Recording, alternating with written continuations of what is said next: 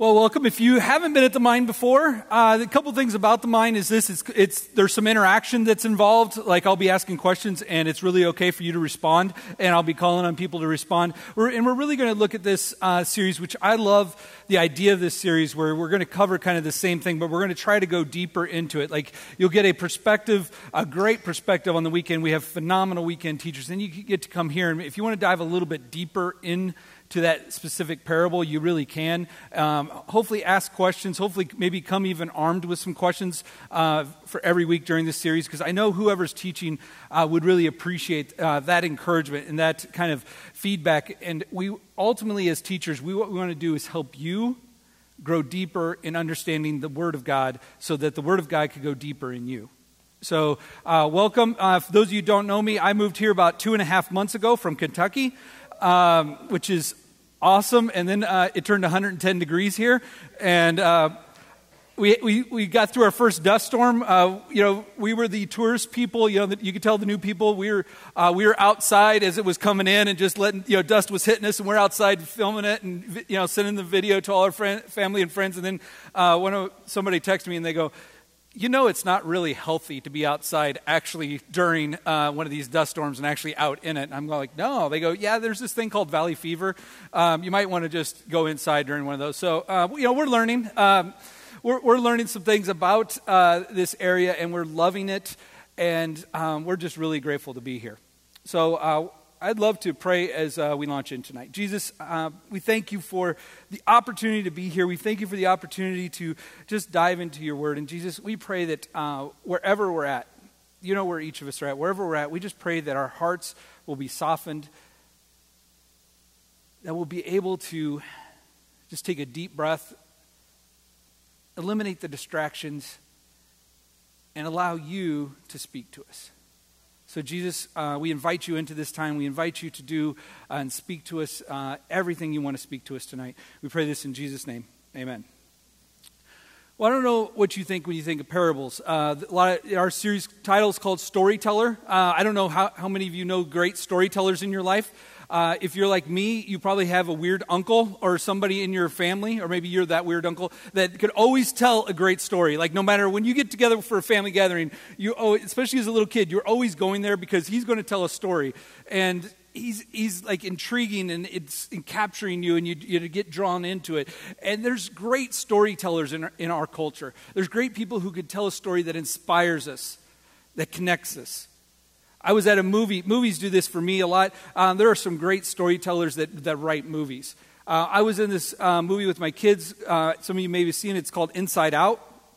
And it's this, it's this animated cartoon movie that tells an amazing story that captures your emotion. It captures your attention. It kind of it kind of reaches in and grabs you and helps you understand a bigger principle about, about what it means to have joy and sadness now, there's all sorts of great storytellers in our lifetime. There's that weird uncle, maybe. Maybe there's, uh, maybe you remember the great storyteller of the writers of Seinfeld, the TV show that was overall about nothing. It was self-proclaimed about nothing, but yet it drew people in where millions of people would watch it every week. Would, would you know would just be set to watch this show every week because, and it was self-proclaimed. This is a story about nothing, but yet there was something about the storytelling of the writers that intrigued that brought people in. And I believe that that's what Jesus wants us to do. Like when, he, when God wrote this Bible, had the, had the Bible written, he wanted to write this story that would bring us in, that would draw us in. And somewhere along the line, somewhere along history's line, many of us have found that the Bible hasn't something that we're drawn into. And tonight, I want to ask you, and maybe even ask God to show you, like, where was that point where the Bible wasn't something that drew you in, like where, where it just became something that didn't draw you in, that didn't get your attention, because I believe God is the best storyteller that's ever existed. I believe He's written amazing stories for us to read, for us to learn from, for us to grow in. But yet, a lot of times, we'll go to a movie or go, watch a TV show to hear about great stories. But the best storyteller that's ever existed who gave us amazing stories will somehow feel like we can't connect with it. And we don't know how to just dive into it. So tonight, I want to invite you to think about it and think about what has stopped you in the past. Well, Jesus uh, was not only a storyteller, he was, he was, Jesus was a person who told parables. Now, parables aren't necessarily just stories because I think stories can just be about anything. Like, you've all heard stories that are really about nothing, but just stories that kind of intrigue you. But Jesus, when he told stories, when he told stories that were called parables, they were something different than just stories. If you take the Greek word for what parable means, it's parabole, and it's defined as teaching, a teaching aid cast alongside the truth being taught. A teaching aid cast alongside the truth that's being taught. That's what a parable is. It's not just a story, it's a teaching aid. It's something that's supposed to help get the point across, to help people understand. It's supposed to be something that, that is familiar with people so that they could understand the bigger truth or, or dive into the bigger truth. And Jesus was doing this all the time. And people would always question, like, why are you doing this? And even in this parable, as we dive in, we're going to find out, like, people were going, like, why? Why, would, why do you need to tell a story? What's the purpose of parables? What's the purpose of all this? I don't know if you've ever uh, found yourself in this place where you've been sitting next to someone and you've heard the same message, but you actually heard something totally different. Like maybe you were affected, and like maybe it was you know there was there was an um, emotion reaction, or there was some some truth that you were getting fired up about, and the person next to you is going like, "Yeah, that was okay. I don't know. Where are we going to go out to eat afterwards?" And you're going like, Come on, didn't you just hear the same thing I heard? You know, what, what's going on? I want to tell you a story of two people as we dive in. Their names are Autumn and Sophie. Last year, I was leading a high school camp uh, on the beach in Myrtle Beach, South Carolina, and there was these two girls that I've known. One of them I've known for a long time. The other one I just met.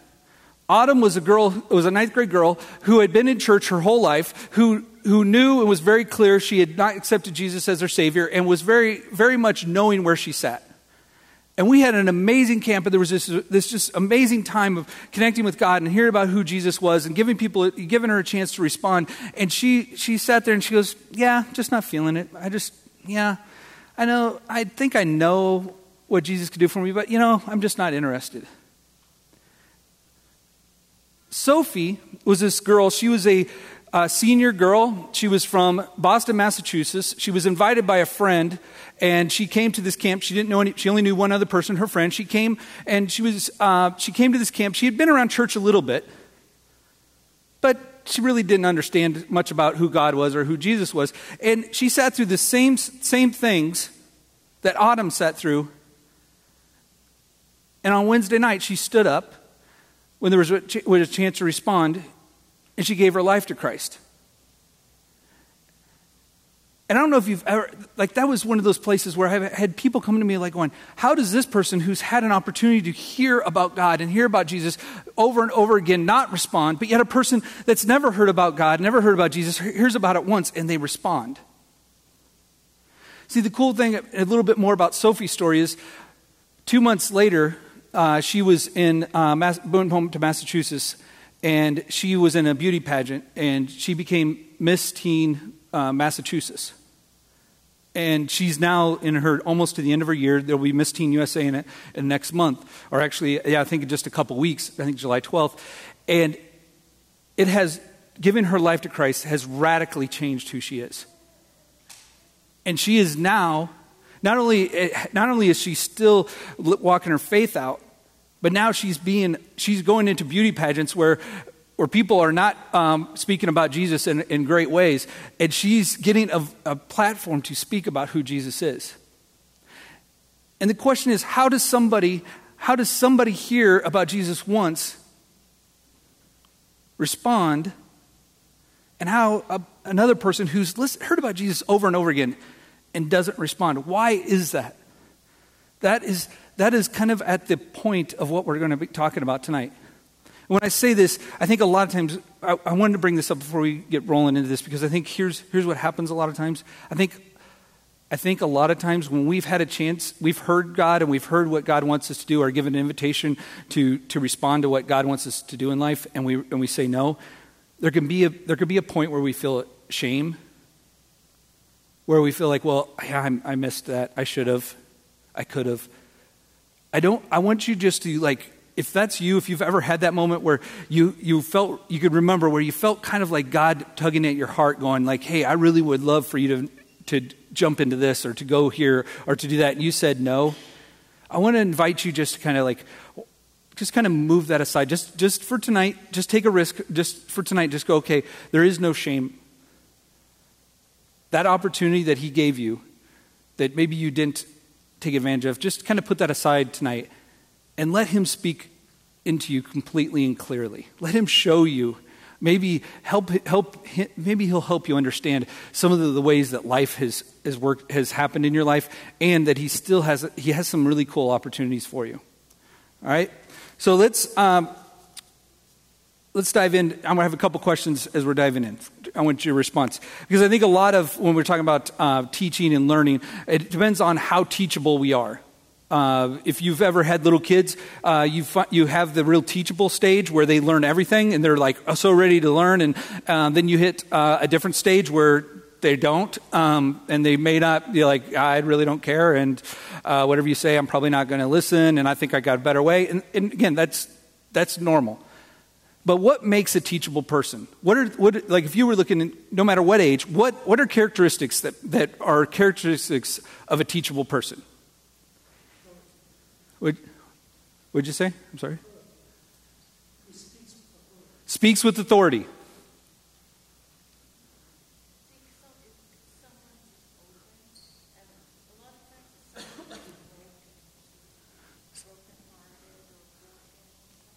Somebody's open or brokenhearted and kind of open to, to something. Yeah, okay. A couple more. Yes. Someone who listens.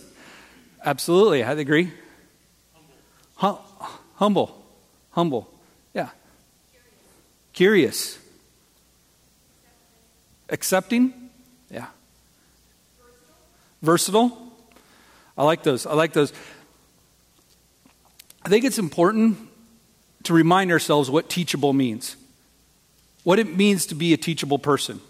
Because we, we're all teachable at some point in our lives, and some of us still are, but at some point in our lives, we were all teachable. And in that humble, learnable, open, um, kind of vulnerable place, we were teachable.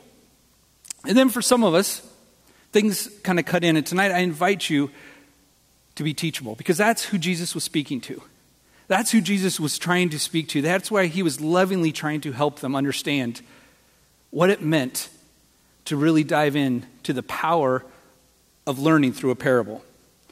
So let me uh, dive in. If you want to turn to Matthew 13, uh, we're going to we're actually going to it's the parable of the sowers mentioned in three gospels Matthew, Mark, and Luke. We're going to look at the Matthew uh, version of it. Mark, uh, we had uh, Scott Rogers looked at this weekend, and for extra credit, you could do you could read through Luke, um, and it says about the same thing. But it all all every look at it uh, just views it a little bit differently. So we're going to look at Matthew 13. If you want to, I'm going to give you a context of how this story, how this story, what preceded this story. So if you want to look at Matthew 12, and I'm not going to read through it, but it, I just, it's important sometimes to get the context.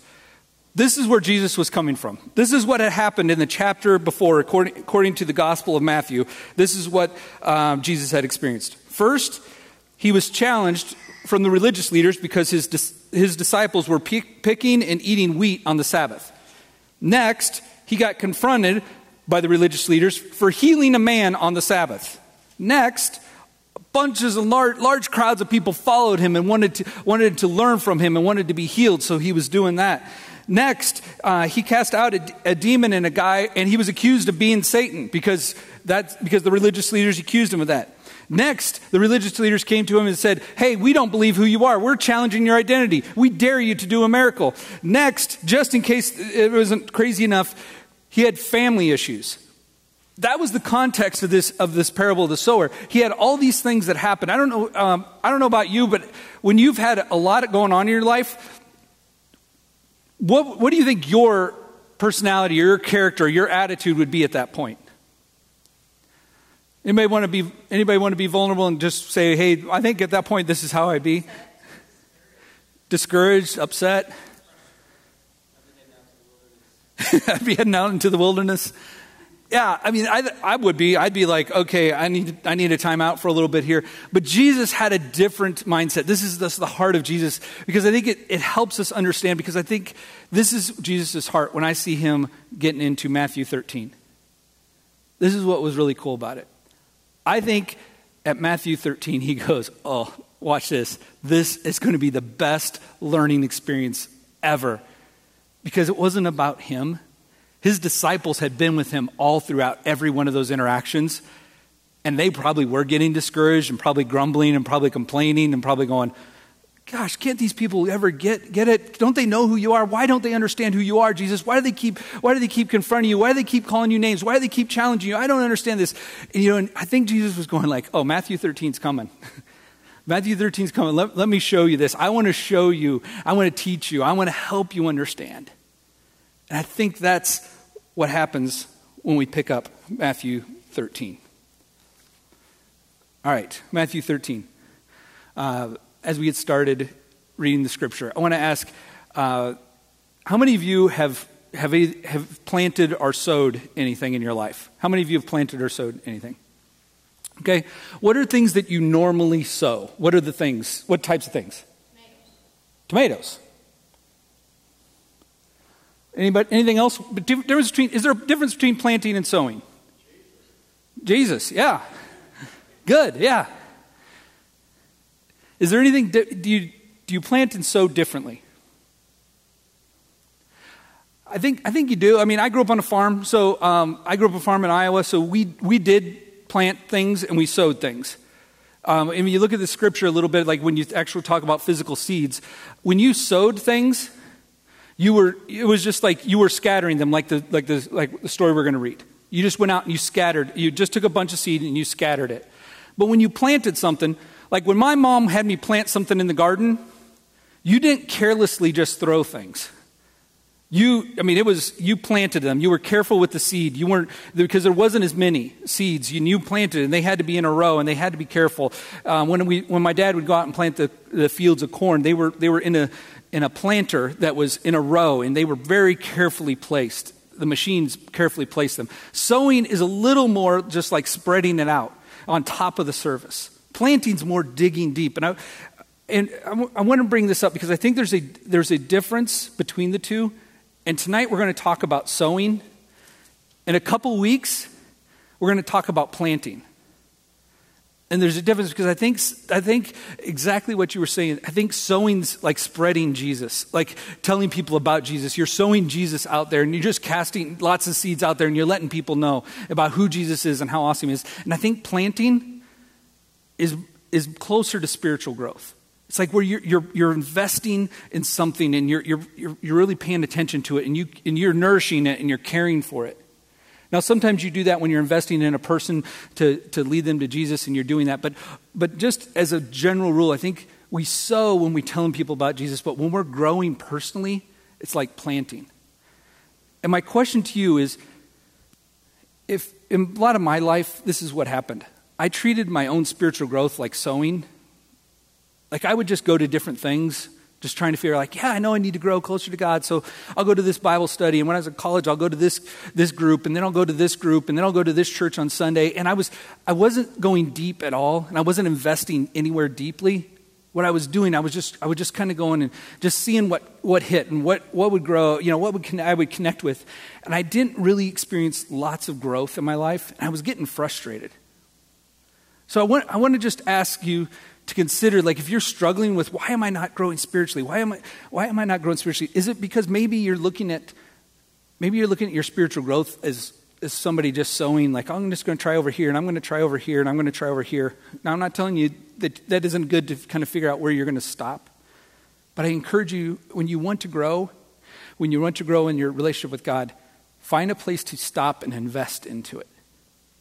And really invest into your life and really invest in what God wants, wants in you and how you grow. But that's grow. That's going to happen in a couple weeks. Tonight, we're talking about sowing. So sowing is kind of spread is kind of like spreading out, lots of seed spreading out, and, and, figuring out why do why do I have Autumn over here who hears about Jesus all the time and doesn't respond, and why do I have Sophie over here who hears about Jesus once, gives her life to Christ, is on fire, was radically changed, will never be different, and why do I have Christians who've been Christians go to look at Sophie and go, I'm jealous of Sophie. Why can't I be like Sophie? What happened in my life? Why am I not like Sophie? I wish I could be like Sophie. Why did that happen? I think Jesus was telling this parable to help us to help his disciples and maybe help us. All right, so let's look. Matthew 13, verses 1 and 2. That same day, Jesus went out of the house and sat by the lake. Now, again, remember the context. For that, for a lot of us, that makes sense. Whew, that was a, that was a long season. Wake up in the morning, I'm going to go sit out by the lake. That makes sense for a lot of us. Second, verse 2 Such large crowds gathered around him that he got into the boat and sat in it, while all, while all the people stood on the shore. Why, you know, why is that important? Why did, you know, why did God have Matthew write that in the, in the Bible? Because I think it was important for the context of what was about ready to happen. I think, again, how Jesus knew Matthew 13 was coming. He was going, I'm going to live this out. I'm going to, I'm going to let my disciples live this parable out. Now, they may not get it right away. They may not understand what they're living out. But as we, as we spend time, they're going to remember that we actually lived this parable out this day. So this large gathering of people came. And Jesus going, Yeah, this is going to be fun. I'm going to, people are going to get a chance to experience, to find truth that's really going to help them unlock some things in their life. My disciples are going to get some really, really big truth in this, in this day. It's going to be fun. And he probably felt a little sad because he knew the people that would walk away. He knew the people would walk away, and we'll get to that in verse 9. So, verses 3 through 8. Scott did a great job of saying that this weekend, but we'll read through it again. Then he told them many many things in parables, saying, A farmer went out to sow this seed. As he was scattering the seed, some fell along the path, and the birds came along and ate it up. Some fell on rocky places where it did not have much soil. So it sprang up quickly because the soil was shallow. But when the sun came up, the plants were scorched, and they withered because they had no root. Other seed fell among thorns, which grew up and choked the plants. Still, other seed fell on good soil and produced a crop a hundred, sixty, or thirty times what was sown. I was just, I mean, it was this, it was the story. It's the parable, you know, and everybody's hearing it. And again, if you were here this weekend, uh, if you weren't, this was just a little bit of a review. It was like everybody understood that. Everybody, if they weren't farmers, they had seen it done. They had walked along a path when a farmer was throwing his seed out. They had walked along a path to see a birds that were, as soon as the farmer had put the seed out, there were birds that were following the, on the path and, and grabbing the seed. And they were understanding, yeah, there's some seed, you know, there's some seed that grows and some seed that doesn't, some seed that grows quickly and then dies. I mean, they, they were going, oh, I get this. So they were understanding the concept, the story part. But then Jesus does this great, great thing in verses 9, which um, I think it probably had to frustrate some people and confuse a whole lot of people. He said in verse 9, He who has ears, let him hear. I don't know if you remember as a um, maybe a teenager or maybe young adult. Um, this would I could paraphrase this what my parents would say. Just listen to me. I know I, I know what I'm talking about, and I'd go like, yeah, whatever. I don't understand. You know, yeah. I, I mean, I know what you're saying. Don't hang out with those people. Don't do that. You know, a little bit, I think that was how some people took this. And some people probably took this going, okay, I came, I walked for two days to hear this great teacher. And he told me about sowing seed and about how birds and animals will pick up seed that lands on the, lands on the path and how other you know, plants will grow and then it'll burn up and other plants will get torn, you know, taken out by thorns and other, other plants will grow really, really healthy. I thought this guy was a good teacher. I mean, I could do that. I could do better than that. Now, I think this, here's the, here's the application to this a little bit. I think lots of people at that point got up and left. Said, Wow, good teacher. Huh. Man, if that's what it takes to be a teacher nowadays and people follow you, man, I better get some disciples behind me because, man, I've been farming for 20 years. I could, I could tell farmer stories. I could tell stories like that. Now, the application part is how many times, and don't raise your hand, don't, you don't need to respond, but how many times have you sat through a message, especially in church, and you've thought, I could have done better than that? Yeah, that's pretty obvious. Hello. Yeah, I've heard that before. I think that's what Jesus was meaning. He was meaning that not only for them, but for us. He was going, hey, I've, here's, a, here's a story that has a meaning to it. But are you going to stop at just hearing the words and hearing the obvious? Or are you willing to go deeper into the real truth that I'm trying to present to you? Because, again, so many times I think we get to the point where we go, and I'm, I've been guilty of this. I've sat through place, I've sat through sermons, and I'm going like, really, this guy? Come on, come on, come on. You could do better than this. And in that moment, pride sets in, and I become the first type of soil. My heart immediately becomes hard to whatever message God was trying to teach me. Whatever message he was trying to tell me, my heart immediately becomes hard, and it doesn't care what's going to happen. A thousand people could give their life to Christ, and, and a thousand people's lives could be changed in, in that room, and nothing will happen in me because I have, I have said, there's, I've looked at a man who was speaking, and I said, I could do better. And I've shut down the voice of God that's being spoken through that man, or through that woman, or through that person. I invite you again, when you find yourself, and this is just this is a little bit of coaching. I mean, I, I, just encourage you. This may not be you, but if you ever find yourself going, I don't know why I'm not getting anything out of this, or man, this guy's boring, or this, man, this is, man, where's that other guy? Can't wait till Lynn's back, man. When Lynn gets back, this this is going to be good, you know. But man, I, I, guess I have to put up with this. I invite you, and it doesn't. I'm, I'm not saying that to say that you need that every speaker is 100% awesome. Um, what I'm saying is, I believe God could use God could speak through anybody.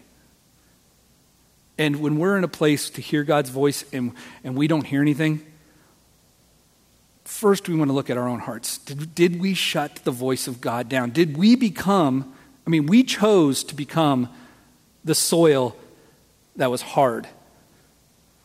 In that moment, we chose to become the soil that's hard. Now, the reverse of that. What do you do with friends? What do you do with people that you know who are they have they're they're hard-hearted. there there's no there's no love. You could talk about Jesus all day, and they're probably going to say some words back to you that are four letters and not um, holy. And you're and you're going like, well, what do I do with that? What is that? How can I how can I address that? What do I do with that? Pray. Definitely. Pray.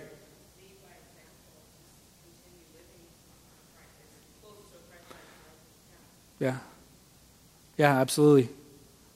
Lead, play Christian music. Be an example. You know, in the story, what is it like to help start to till up the soil that they're in? And a lot of what you guys are just saying. How do you till up the soil that those people are in? Because they're, very, they're on very hard ground. And they may have chosen that ground, by the way. It may have been, they may have felt pushed that way, but they also may have chosen to reject God, and they're firmly in it. You can't make them move, but you can start to till the ground around them, soften it up, love them, care for them. I mean, if you've ever been a parent that's had a kid that's uh, got hard hearted, or if, you have a, if you've ever had a friend who's turned really hard hearted, that, but you love them a lot, or maybe you've had a parent that, that somewhere along life turned hard hearted, you can't change them. and we do just about anything we can to soften their hearts.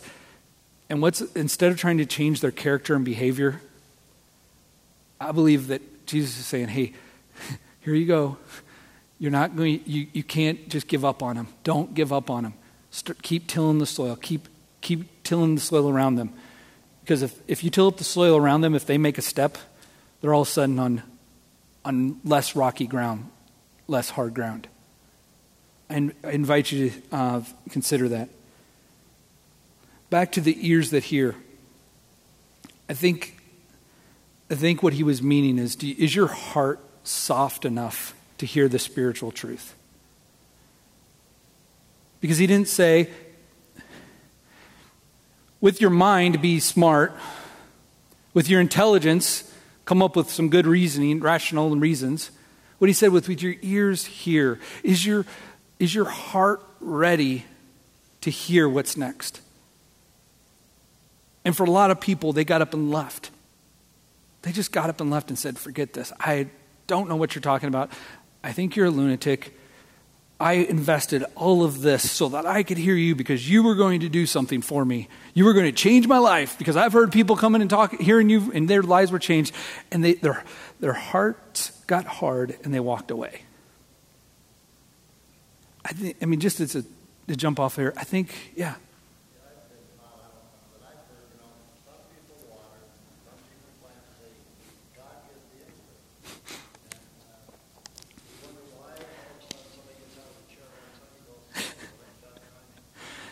Yeah, that's, that's great. Some.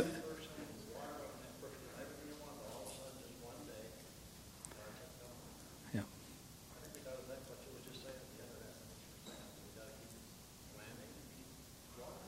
Right. Yeah, if you didn't hear that, you know, somebody who plants, somebody who waters, and then uh, there's other verses that say, and somebody gets to be the person there when the re- when the harvest comes in. Yeah.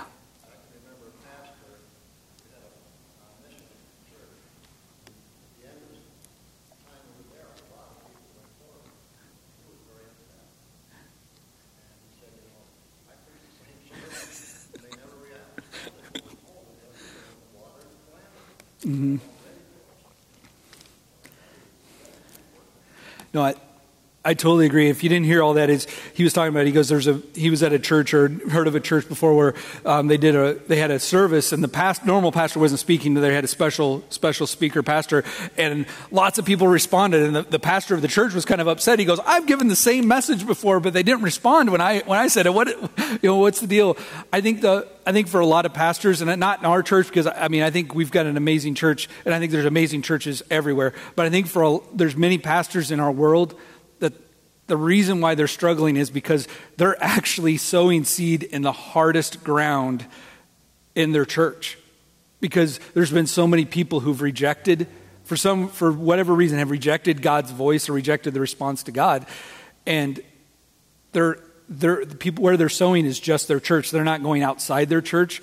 I've seen so many pastors who've, like, they'll go out on a mission trip or go out into the community and they're like, why are people outside my church more receptive to the gospel than the people inside my church? And it, and it, and it isn't, and I want to be clear, I don't think it's, now I think there's responsibilities all, all over the place, but I, th- I don't think it's, you can't blame the pastor because each of us have a responsibility. Now, the pastor has a responsibility too. There, he's responsible to God and he'll be held responsible, but there's a personal responsibility to that where if people choose to reject God's voice, pastor can't do anything about it. If they choose to say, "Nope, I want it this way," I'm going to hear I'm going to hear these things. they've kind of created their own hard ground, and some pastors really struggle. If you want to pray for pastors, pray for pastors that find themselves in that situation.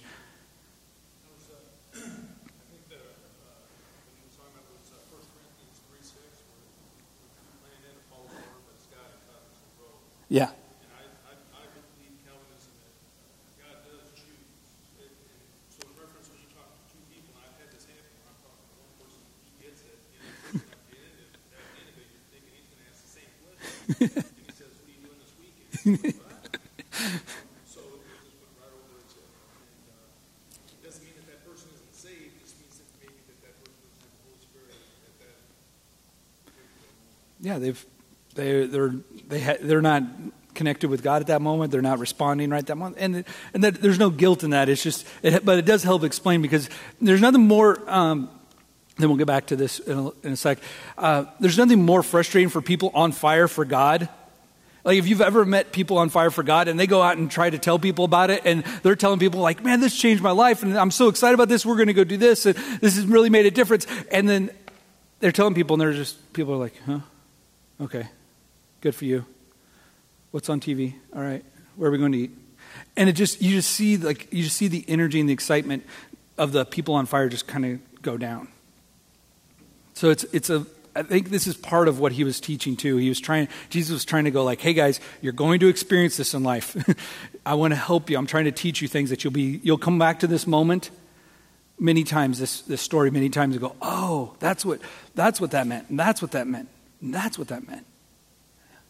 I think, I think uh, he's trying to teach not to be codependent with people you're trying to save. Yeah.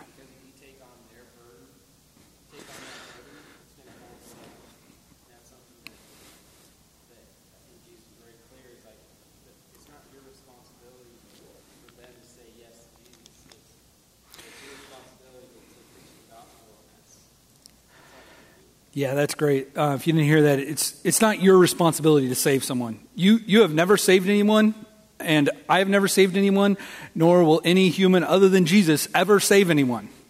Now, our job is to go tell people about Jesus.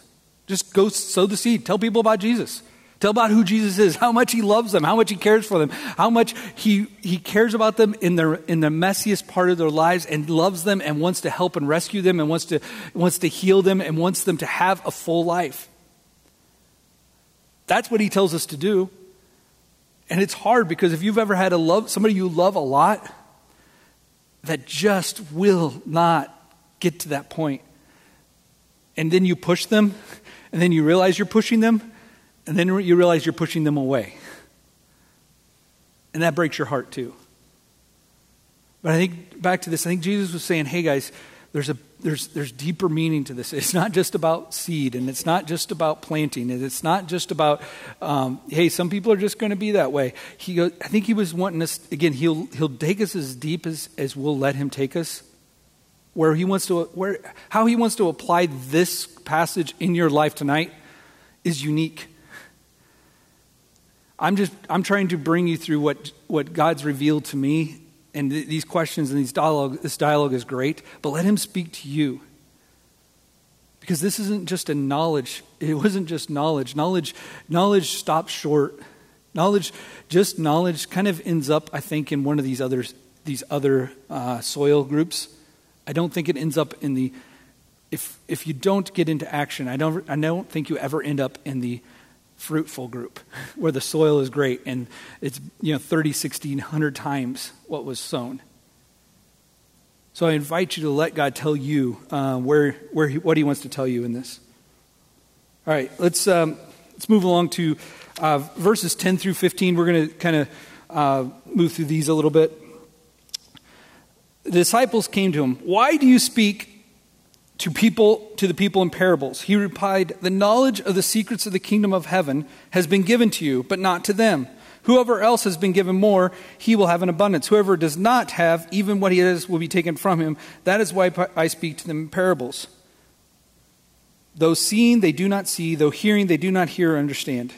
In them is fulfilled the prophecy of isaiah. You will be ever hearing but never understanding. You will be ever seeing but never perceiving for, these, for this people's hearts have become calloused. They hardly hear with their ears, and they have closed their eyes. Otherwise, they might see with their eyes, hear with their ears, understand with their hearts, and turn, and I would heal them. So, what, what did the disciples have? When, when, what do you think Jesus was talking about here when he said, You have something they don't? What do you think that, that something was? Fertile soil? Yes. Calling? Yeah, part of that, yes. Open mind? Faith that Jesus was the Son of God. These other people didn't have Jesus, didn't have a belief in Jesus.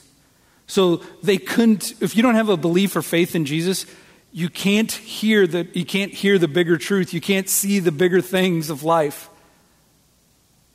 I really believe that that's what he was, that's what he was talking about. It, it, wasn't, it was this, it was just the pure, simple thing that they had this belief that Jesus was the Son of God.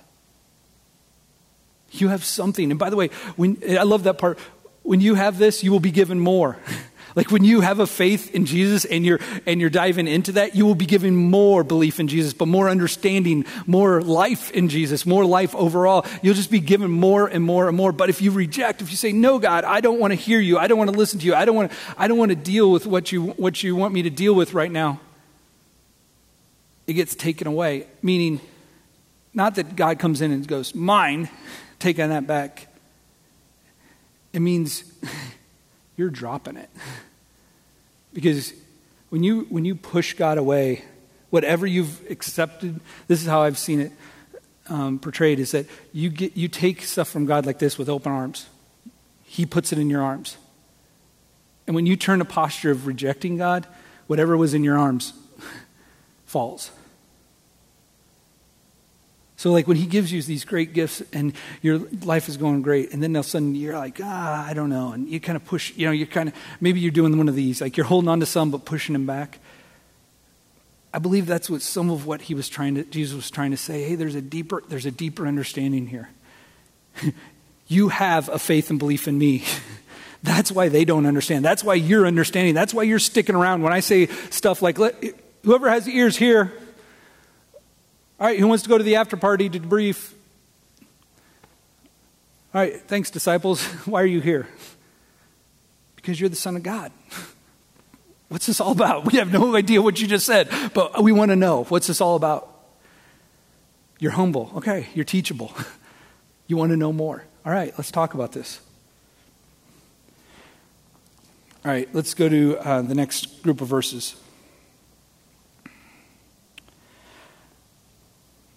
Listen to what the parable of the sower means.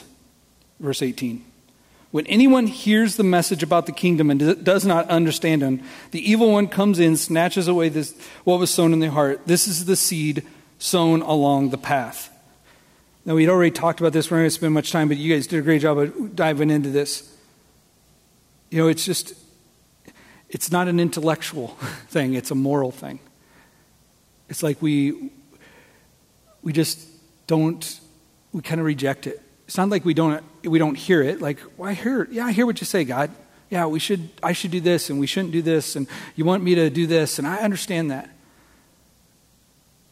But it's a moral thing. It's more of an internal thing where we just go like, yeah, there's people who are just going to say, you know what? I don't, I'm just not, I just don't want to do that. I'm just not there. And the soil gets hard. And Jesus was going, hey guys, this is what's going to happen. The seed along the path, it's going to get hard. It's going to, it's going to, you know, there's people that are going to be like that. Don't give up on them. I really believe he was saying, don't give up on them. But don't overemphasize them either. Understand that this is, this is how I made people. I made people to choose. They get to choose. They get to choose this. They get to choose the condition of how they respond to me. All right, let's go to the next verses, verses 20 to 21. The one who received the seed that fell on the rocky places is the man who hears the word of God and at once receives it with joy. But since he has no root, he lasts only a short time. When trouble or persecution comes because of the world, he quickly falls away. What is that type? I think that type of ground represents the attack. Have you ever um, think about people like people like who like get really fired up but then uh, fired about jesus. Maybe they give their lives to christ. Um, we see this all the time um, at, at, cornerstone and i've been a, a, part of similar churches where people give their lives to christ and they're excited and it's like my life is different. I can't believe i can't believe this. And within literally seven days they have a huge relationship blow up. Their car breaks down. They have a huge they have huge problems at work and all these things go crazy and we may never see them again. Meaning they just they, they, they grow up, they, they get excited and then they get attacked and they just go away. Maybe that's happened in your life. Where you've got excited about what God's doing and maybe you really felt passionate about something. You got excited and then like instantly some crazy stuff happened, maybe with your health, maybe with one of your kids' health or your parents' health. And something happened and just kind of stole, it kind of feel like it was stealing stuff away. Here's what I want to invite, invite us to do is to think about this if you're, if, you've, if you're a Christian, if you've given your life to Christ, and you, and you know anybody that gives their life to Christ, immediately surround them, and pray for them and encourage them and be in their lives so that they don't, so that maybe you could help move them from the soil that they're in in a place that, man, they're going to be in a place that if they don't, if they don't get help, if somebody's not there to protect them, they're going to get attacked. It matters so much in those first days that there's people out there that are willing to fight for them. We have a great ministry here at the church that goes and makes calls to everybody who makes a decision that we get their information. They're making calls within two or three days to them. Hey, how you doing? How can we pray for you? We're praying for you. Is there anything we could do to help you? Here's the next step. Because we know how important it is for people not to not to get on just really rocky soil where they, they give their life to Christ, or they get excited and they get growing in God, and then all of a sudden they burn up. I invite you, and if you found, by the way, if you found yourself in that place, if you've, if you've experienced that before, don't give up hope. Like maybe there was a place where you thought, like, man, I, I remember that week or that month where, where I was really close to God, and then all this craziness happened. I mean, if this is what it means to be a Christian, what it means to follow Jesus, man, I, this is just, I, all this crazy stuff happens. I don't know what to do with that. I invite you, I invite you to lean in. Let God speak to you. It was not His plan for those things to happen to you. The soil that you were on was not His plan. He didn't put you on that soil so that you would just flame up and then burn out. He wants to help you get to soil that's fertile, that you can grow in, that you could thrive in, and be in, with people in that. Yeah.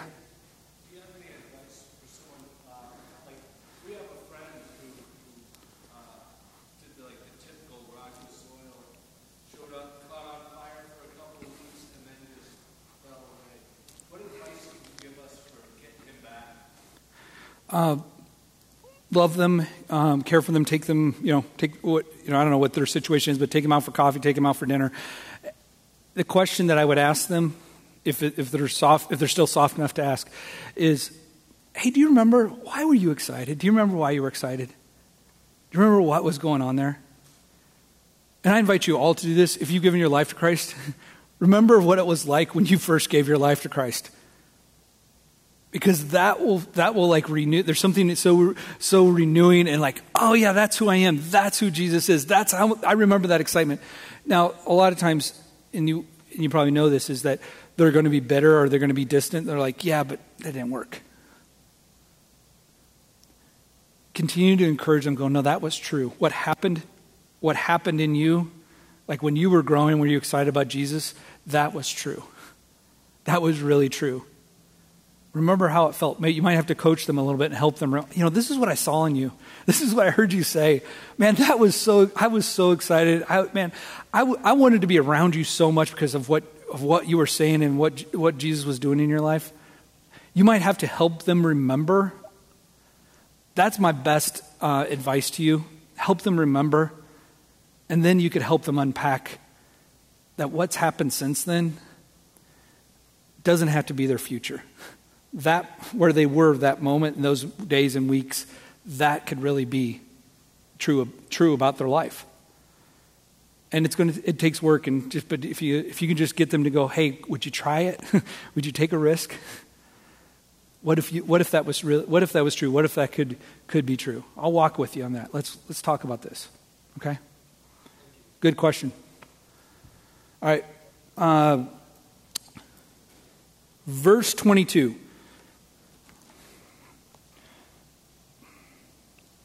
The one who received the seed fell among the thorns and is the one who hears the word, but the worries of this life and the deceitfulness of wealth choke it out, making it unfruitful. Uh, that is like distraction. Um, that's just distractions that come up in life. Uh, I would say most uh, people who give their lives to Christ spend time dealing in this soil. Uh, especially in our culture and our world, there's tons of distractions, whether it's good or bad. But I mean, there's it used to be just bad distractions would take you away. Now it's all these good distractions. I mean, you could li- make a list of all the things you could be doing right now, and they're all, and most of them are good things.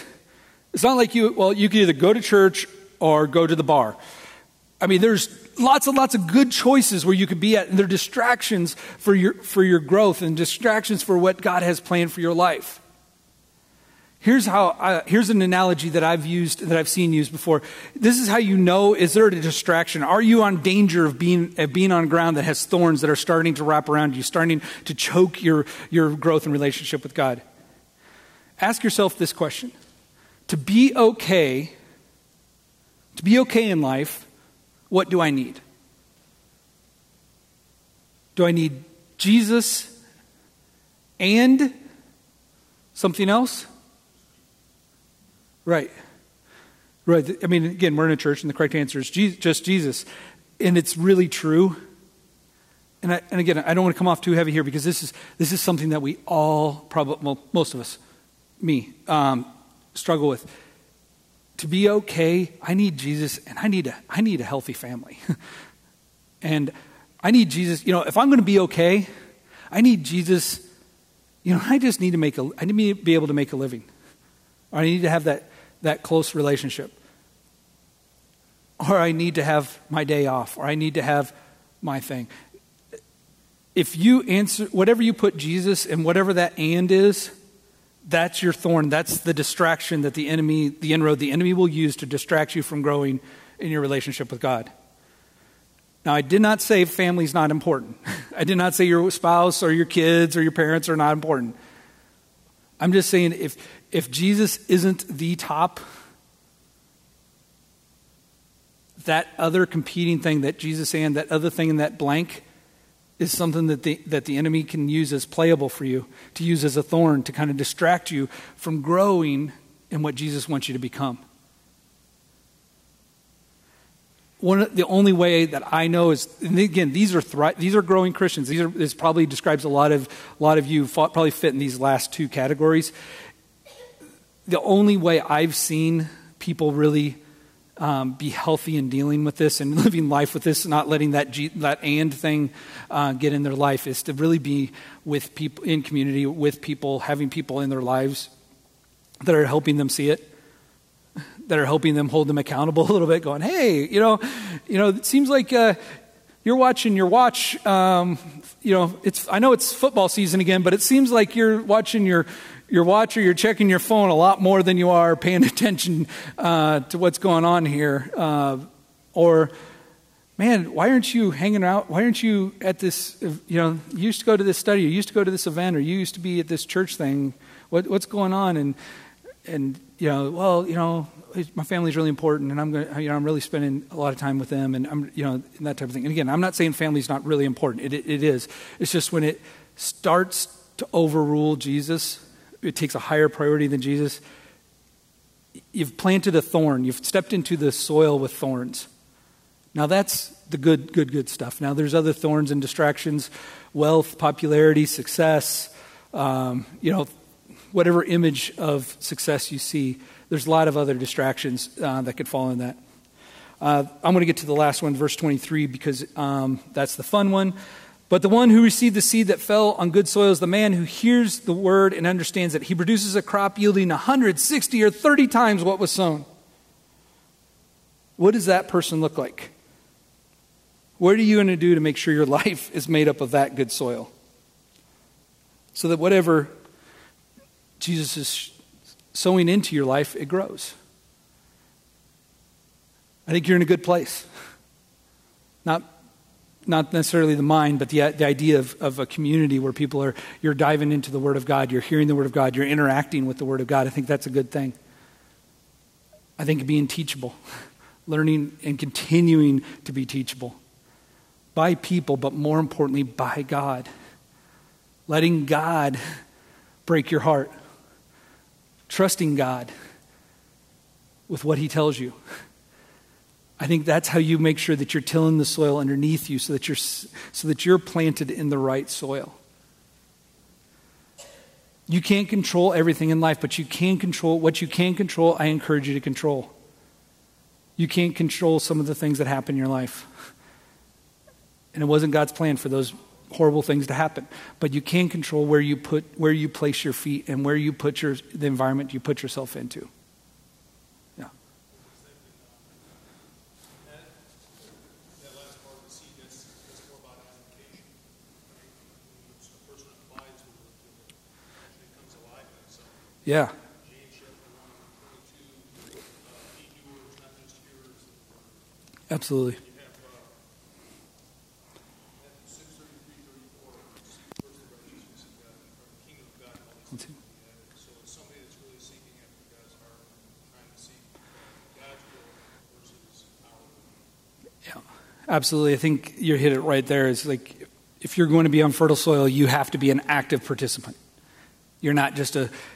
you're not just going, okay, where's the seed? I'm going to, okay, now I'm living a fruitful life. It's, it's your, you're invested into that, into that pro- process with, with God in your life.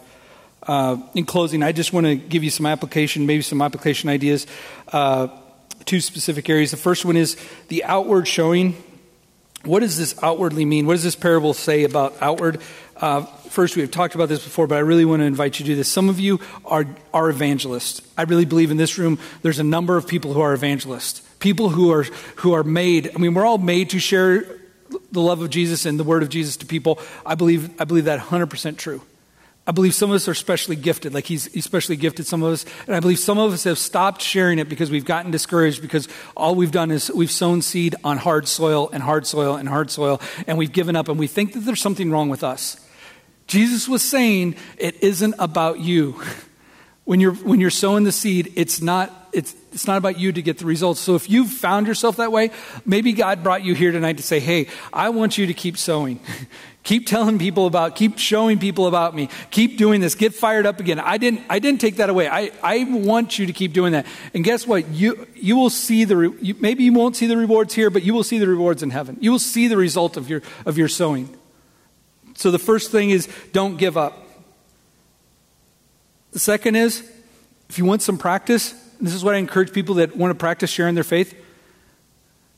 Now, you think back in the biblical time, there was, there was, you know, I heard somebody explain this scripture passage, and I don't agree with the way they explained it. They said, well, one fourth of the seed you plant, one fourth of the people you tell is going to be on, on good ground, on fertile ground.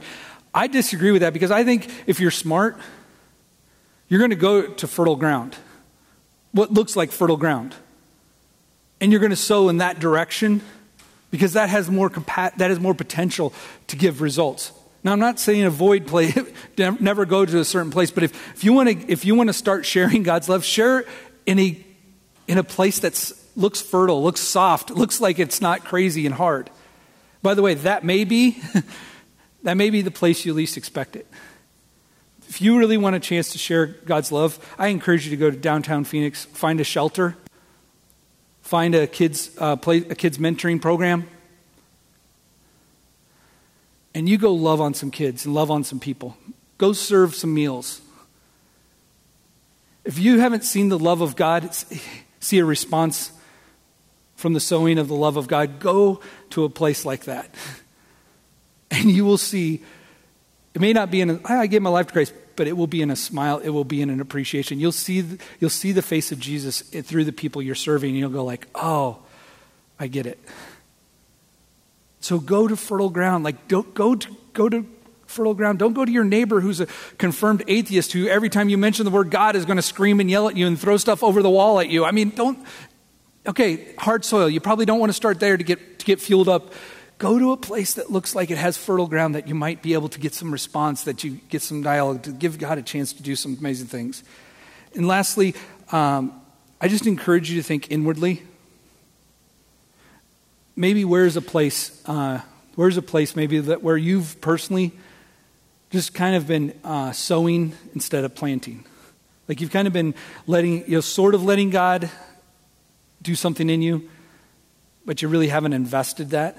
And again, that's coming in a couple weeks when it talks about planting and what, what it means to plant, like when you, a mustard seed gets planted and what could happen through that. But you have to plant it. So if there's places where you need to start thinking about, okay, where do I want to plant in my life? Where do I want God to plant something new in my life? I invite you to be thinking about that over the next couple weeks because in a couple weeks, I think uh, God can meet you in some really amazing ways. And if there's places where you've just been kind of sowing in your own life and it's time to maybe invest a little bit deeper, it's time to go have a conversation going, hey, I've, i really need to, I really want to work on this. Uh, I invite you to do that. Uh, I really believe that uh, the, the Word of God is an amazing thing. And I really believe that He wants to show us deeper and deeper things as we, be, we continue to be teachable. We continue to be humble. And we continue to let Him, His voice, God's voice, be the one we listen to. Because when He tells us things, nothing can stop us. because it's Him that's working through us. Uh, thanks for coming. Let me pray for us, and uh, we'll have any announcements.